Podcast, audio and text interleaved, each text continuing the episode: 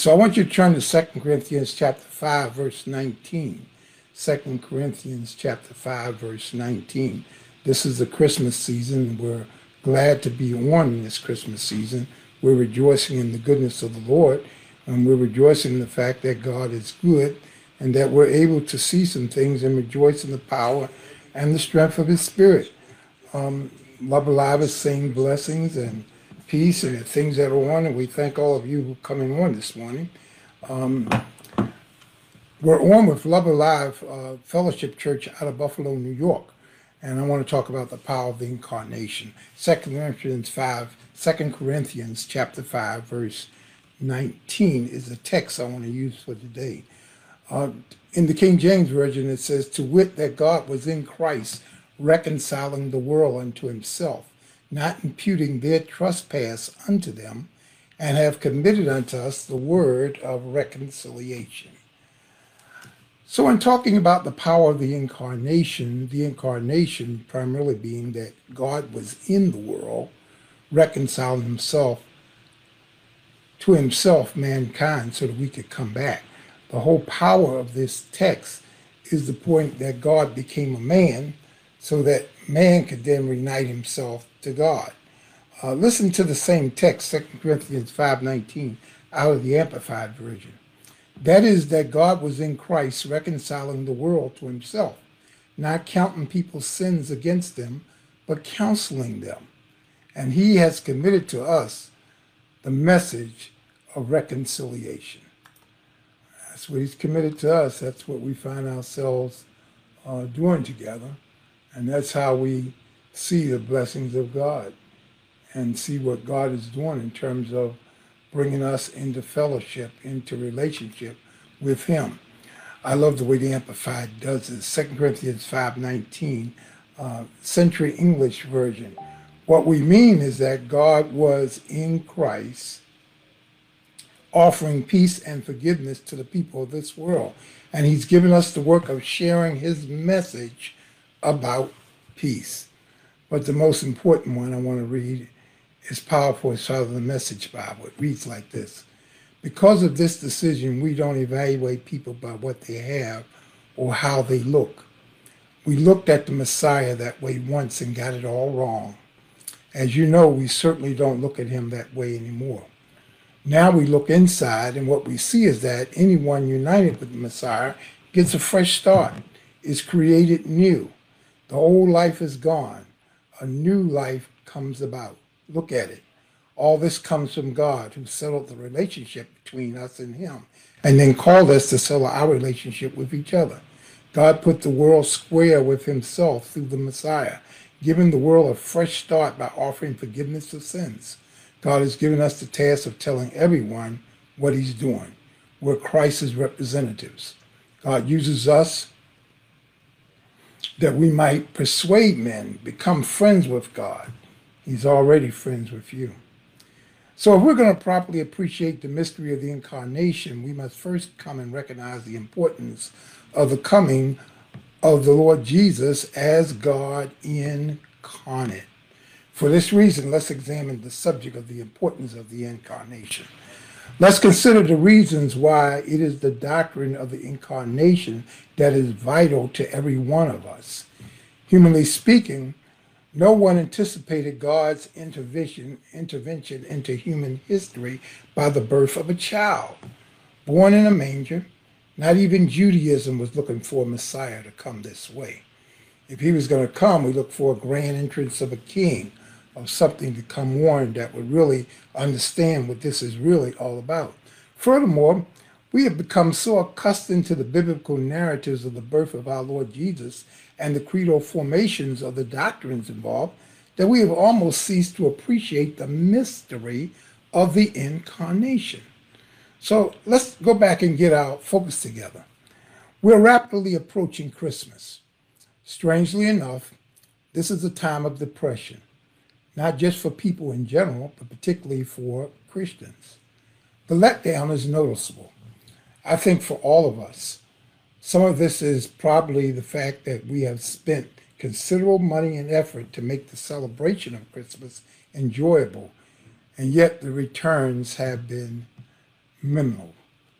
Look, are we? This year of 2020 is proving so depressing with the pandemic, with the economy going down. A great deal of our depression is related to the fact that much of our concentration is turned away from the message of Christ's incarnation. The great joy of Christmas is inseparably bound with the fact of his incarnation. I don't have to remind you that December 25th is hardly to be considered the time when our Lord was actually born. No one really knows the exact date of our Lord's birth. But we do know that by the end of the fourth century, Christ's birth was celebrated on January the 6th in the East, and it was divided by December 25th in the West. But look at what, where we are now. Look at the joy of the angels, uh, the joy of the shepherds, of what Christ was going to be, not what he was. Look, his circumstances was dismal. Your circumstances are not the best in this season, but it's not a reason for joy. Angels come to rejoice over the birth, not where the birth was, not the circumstances that led to him having to be in an animal trough, not the circumstances of it being winter and not finding a place to stay for his parents, but they came to rejoice over who he was to become. And I share with you in this season the power of the incarnation is that we rejoice now. This is a season of rejoicing, not a season of depression, a season to rejoice for who Jesus is in your life. Oh, I know you may not have no food, you may not have a job, things may be dismal, but God promised never to leave you, never to forsake you. So if we are in this season, we're in the season that if we remember the incarnation, the birth tells us one thing, we rejoice. We may get sad in his death in the next couple of months, but it's because of his birth and his death and finally the resurrection that we're going to be who we are. Our circumstances don't determine what God is going to do for us. What did Paul said? He had learned. And there's things we learn. We don't know. We learn that in whatever state I'm in, to be content. It is in this season that we have to learn a lot about contentment. We have to learn a lot about what we need to do in this in this season. So if we're truly getting into the spirit and celebration of Christmas and Christian worship, then you got to focus your attention on the event of the incarnation, which is at the heart of the whole Christian message. Uh, I've already stated the doctrine of the incarnation is central to the biblical Christian celebration of Christmas, and that is a truth that is currently under attack. But the doctrine of the incarnation, that God actually became a man, and I know we have fictional superheroes where they constantly are fusing superpowers and so forth, but we've got a real superhero. His name is Jesus Christ, who became our Yeshua HaMashiach. He became the anointed one. He was God wrapped up in human flesh. And when we stand on the doctrine of the incarnation, often it defines the dividing line between orthodoxy and heresy, between true Christianity and the cults. This is the real stumbling block in Christianity. The uniqueness of the Christian faith is casually related to the biblical teaching of the incarnation of Christ. The Christian doctrine of the incarnation is one of two central doctrines which set out the unique features of the Christian faith in God. Christianity shares with some other religions belief of an infinite and transcendent God, the source of the world's beings and its values. It recognizes that in every part of the world, traditions of religious belief and religious experiences have made it possible for us to enjoy the blessedness of spiritual life and of the knowledge and love of God. No, this is not a fictional superhero we talk about. This is God Himself. But the Christian doctrine of the incarnation expresses the conviction of Christians that this God has made himself known full, specifically and personally, by taking our human nature into himself, by coming among us as a particular man without any way ceasing to be the eternal and infinite God. What a mystery. He never stopped being God to become a man. Nobody but our Creator could do that. Perhaps the best way to underscore the importance of the doctrine of the incarnation is to consider the price for putting it aside. The Bible reveals a number of purposes for the incarnation of our Lord. Thank all of you who are watching and listening. When we do away with the incarnation, these purposes will not be realized.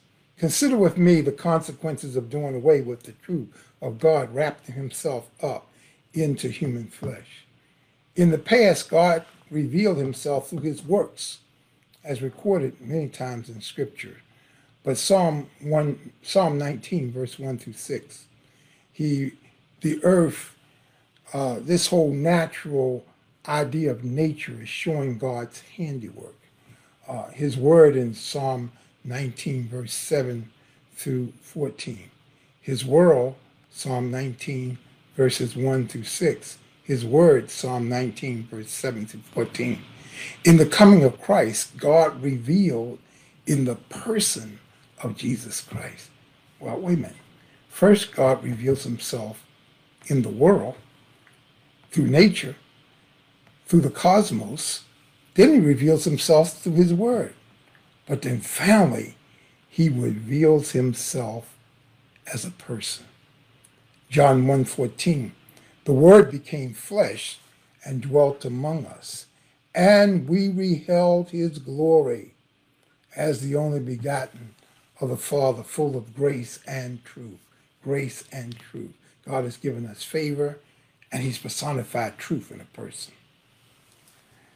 God, after he spoke long ago by the fathers and the prophets in so many portions and in so many ways, in these last days has spoken to us in his Son whom he appointed heir of all things, through whom also he made the world. And he is the radiance of God's glory and the exact representation of his nature and uphold all things by the word of his power. Hebrews 1 1 through 3. In other words, God made his own selfie.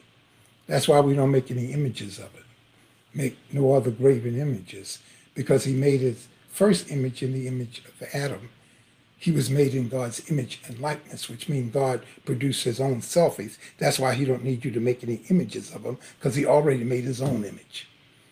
And so he revealed himself in the person of Jesus Christ, and surely through the second Adam, we would have this revelation of God. For the law, uh, John 1, 17 to 18, the law was given through Moses. Grace and truth was realized through Jesus Christ. Verse 18 is powerful. No man has seen God at any time. The only begotten God who is in the bosom of the Father, he has explained him or revealed him to us. Our Lord can therefore say without any hesitation, He who has seen me has seen the Father. John 14 and 9. And not only does the Lord Jesus reveal the Father to us, he also reveals man to mankind for what God sees in us. John 1, verses 4 and 5. In him was life, and the life was the light of men. And the light shined in the darkness, and the darkness did not comprehend it. Therefore, there was a true light, verses 9 and 10, which coming in the world enlightens every man. He was in the world, and the world was made through him, and the world did not know him. Imagine the Creator coming into a world, having created with his creation, and the creation did not recognize the Creator. The measure of a man is the measure of this man. Ephesians 4:13. The measure of a man is the measure of this man who's incarnate in the person and work of Jesus Christ.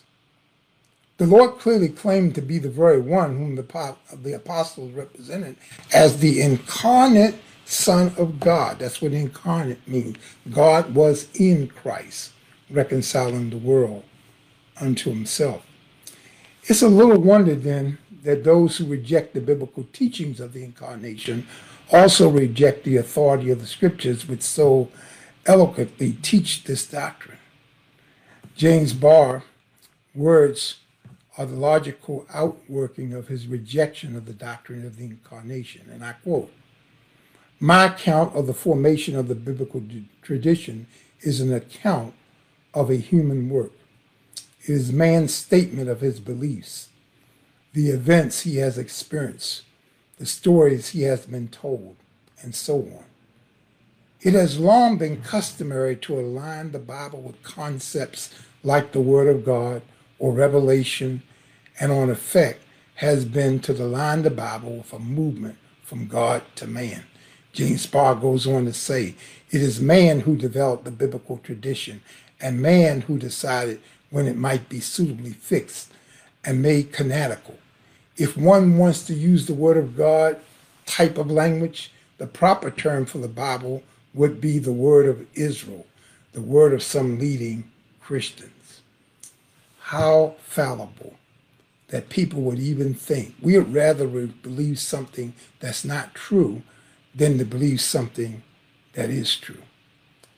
Nothing could be clearly documented in the scriptures than the fact that the principal purpose of the incarnation was to save mankind from their sins. For the Son of Man, here's what Jesus said about himself, Luke 19 10. Matthew's 9:13 and Mark 10:45. For the Son of Man has come to seek and to save that which was lost. I love this text, especially in Galatians 4, verse 4 and 5. When the fullness of time came, God sent forth his Son. When the fullness of time, at just the right time, at the right point in history, actually you have to understand that Rome at this time was under a period of peace. Uh, they had settled a hundred years of civil war. Uh, now they were dealing with taxation. There was no wars going on. It was a time of peace. Here comes the Prince of Peace coming in a time of peace in the Roman Empire to offer us eternal peace. And yet, his announcement was not grand. He didn't have a parade. He didn't have a lot of things going on. He didn't have a fanfare. In fact, it was covered up. But heaven rejoiced. Angels came. Think again, I may mention this point before. He didn't look at our circumstances. Angels weren't looking where he was born. They were looking at the fact of who he is. God's not looking at your poverty. He's not looking at your circumstances. He's not looking at your lack. He's looking at how he sees you to be in this relationship. Huh. The inseparable relationship of the incarnation of Christ and the atonement can be seen at our communion table. What two elements are used to represent the work of Christ, the work of Christ on man's behalf? They are the bread and the wine. Both of these elements are evidence of the necessity of the incarnation. The bread is a symbol of the body, the human body of our Lord, which was given for our salvation. The unleavened bread reminds us that his body was without sin, which is also a result of the incarnation of our Lord. And the cup symbolizes the blood of our Lord, which was shed for the forgiveness of sins. Blood could not have been shed apart from a human body. So the atonement which our Lord accomplished for us was dependent upon the incarnation. To put it more clearly, apart from the shedding of blood, there is no remission of sin.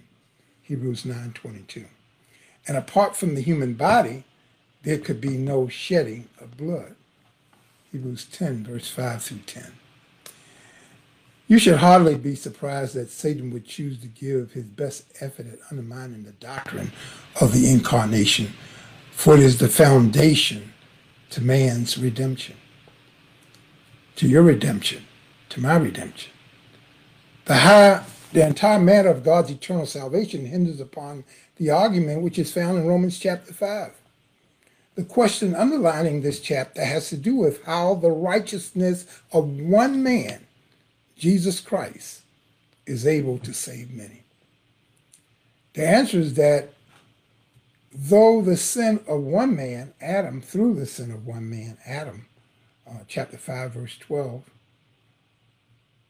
verses 14 and 15, constituted the entire human race to be sinful before God, and so worthy only of eternal wrath.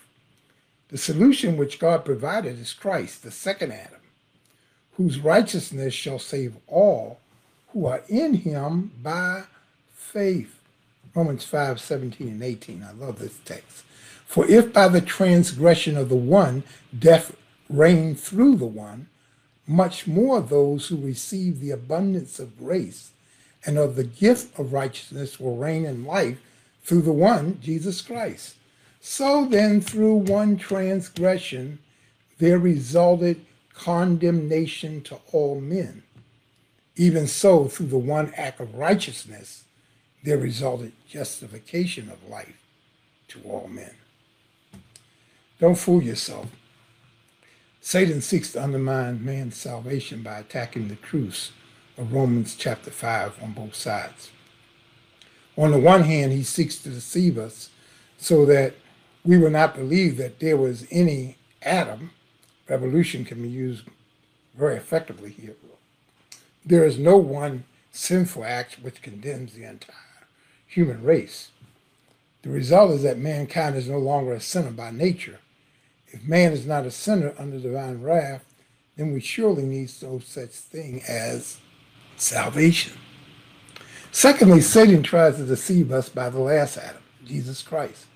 By corrupting the biblical doctrine of the incarnation, Satan can bring us to the logical conclusion that since Jesus Christ was not God manifested in the flesh, he was not the one and only means of procuring man's salvation. One man's way of getting to heaven is as good as another's. The devil is a liar. Once the doctrine of the incarnation is set aside, the whole matter of redemption through the person and work of Jesus Christ is ruined. And we find a great deal of controversy surrounding this vital doctrine. God's initial purpose for man, as well as the ultimate purpose, is that man will reign over his creation. Genesis 1:26. When God had created and placed him in the Garden of Eden, he created him in the image of God. While there's a great deal of discussion about all that that is meant by the phrase in our image, Imago Dei, one aspect of this is that man will, like God, rule. God said, Let us make man in our image according to our likeness and let him rule. Let's make a selfie of him. And let us let him rule over the fish of the sea, over the birds of the of the sky, and over the cattle, and over all the earth, and over every creeping thing that creeps on the earth. Genesis 1:26. I sort of embellished a little bit there. When Adam fell, all mankind, indeed all creation, fell, and chaos resulted. Man's rule is at best distorted. God's promise, he made this promise both to Israel and the church, is that his people would be a kingdom of priests who will reign with him. 1 Peter 2, verse 5 and verse 9. Um, Revelation 1 and 6, Revelation 5 and 10. This reign will be established when the Messiah comes to the earth to subdue it and to rule it. Here's the issue there was a prophetic word of Jesus coming, but the prophets and all had no idea that the coming would be a first advent and a second advent. We celebrate the first advent because he came. He came as a baby. He came to grow and populate and become a man to show us that God was really a man so he could take on our sins. We have a high priest who can be touched by the feelings of our infirmities because he knows what it is to be a man because he became totally a man, yet he remained totally God. It is the mystery of godliness that the Bible talks about. In the Gospels, we find the genealogy of our Lord establishing him as the one of the ascendants of Abraham, Judah, and David, as a legal, not a biological son of Joseph. He's legal, but he's not biological. I don't have time to deal with it now. But in the accounts of the birth of our Lord, there's decided emphasis upon the promises That's where we say, which God has made to the Israelites of old, and especially those pertaining in the righteous reign of the Messiah. And the angel says to Mary, Matthew 2 2, Luke 1 49 54, he said to her, Don't be afraid, Mary, for you have found favor with God. And behold, you will conceive in your womb and bear a son, and you shall name him Jesus. He will be great, and he will be called the Son of the Most High. And the Lord God will give him a throne of his father David, and he will reign over the house of Jacob forever, and his kingdom will have no end. So the gospel narratives show how Jesus became a legal son, although he was not a biological son of Joseph. The thing that inside of her, Mary was told, would be the seed of a woman. Well, that takes us back to Genesis 3.15, because it said that the Messiah would come through the seed of a woman. Technically, a woman don't have a seed. It's the man that has the seed. The woman has the egg. But we don't have to deal with biology here. We're dealing with the mystery of godliness. How can the thing created say to the creator, what are you doing? Don't you think if God created us with all of the magnificence of the human body, Psalm 8 says, What is man that you're so mindful of him? If we've got all of this going, strangely as it may seem, it was not enough that the second person of the Godhead was truly God. He must also be a man in order to fulfill God's purposes and his promises to us. The reason is that God's purposes and God's promises were made to mankind as a man. So it is as a man who was made in God's image and who was destined to rule over his creation it was a man who must fulfill God's purposes and God's promises. We, as fallen man, neither could or would fulfill God's purposes due to sin. So a new man, as he was put back on the potter's wheel, a new man, a second Adam, must intervene in human history. This man must also be free from all sin. To fulfill the scriptures, he must also be divine. In order for God's purposes and promises to be fulfilled, the incarnation must occur, the infusion of God and man.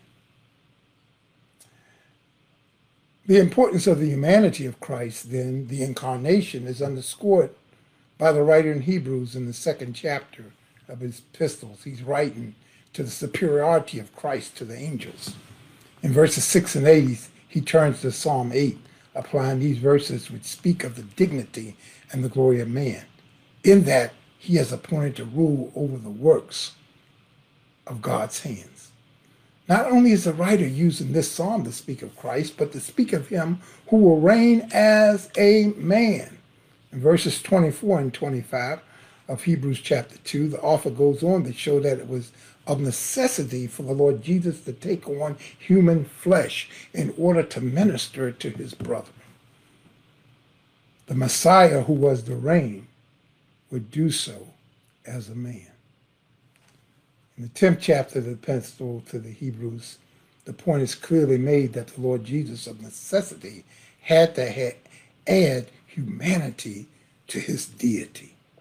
Hebrews 10 and 5. Therefore, when he comes into the world, he says, Sacrifice and offering thou hast not desired, but a body thou hast prepared for me. Do you see the importance of the incarnation to the future hopes of the world, of the Israelites, and the church? The return of the Lord and the establishment of his kingdom will only occur for us when God does so as a man.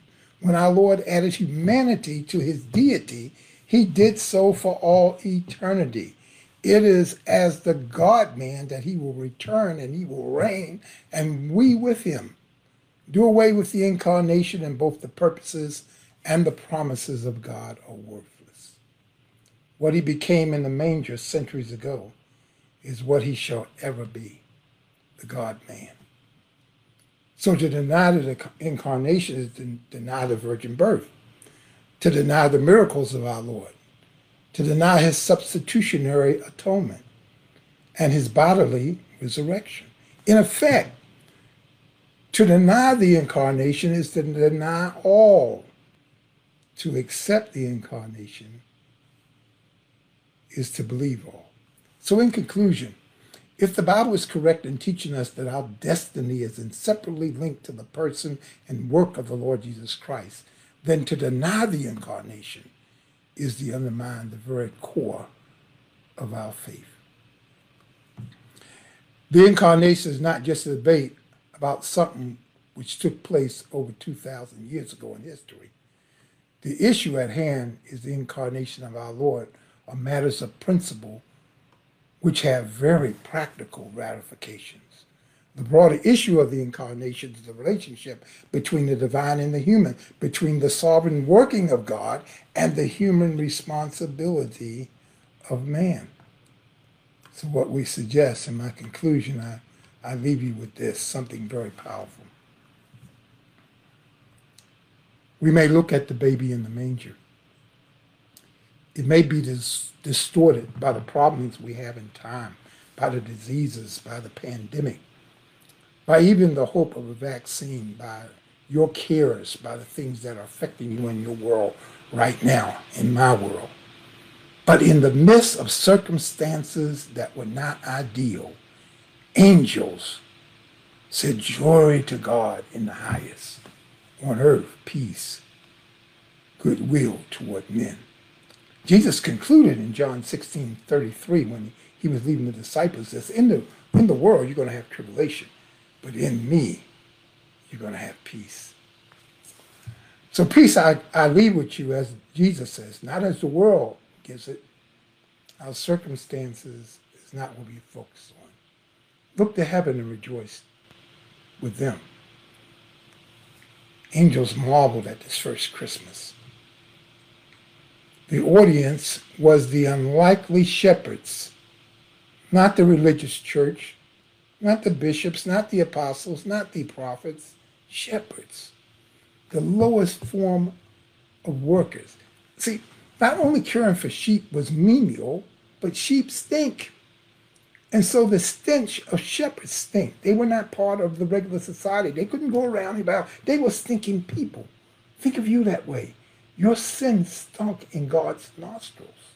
Yet God called you with your stinking flesh into his inner chamber, burned a sweet smelling incense, because that's what they did on the altar. They would burn the incense because the stench of the, of the lamb was horrible. I love lamb. The meat is great, but cooking it, it stinks. But once it's cooked, it's great. So what the priest would do was burn sweet incense to get away from the stench of the lamb burning on the altar. That's what God has done. He's burnt a sweet incense over your life so that Jesus would become your sweet smelling Savior. Unto him who is able to do exceedingly abundantly more than what you can ask and think by the power that rests in us. And by Jesus Christ our Lord. Amen. Be blessed.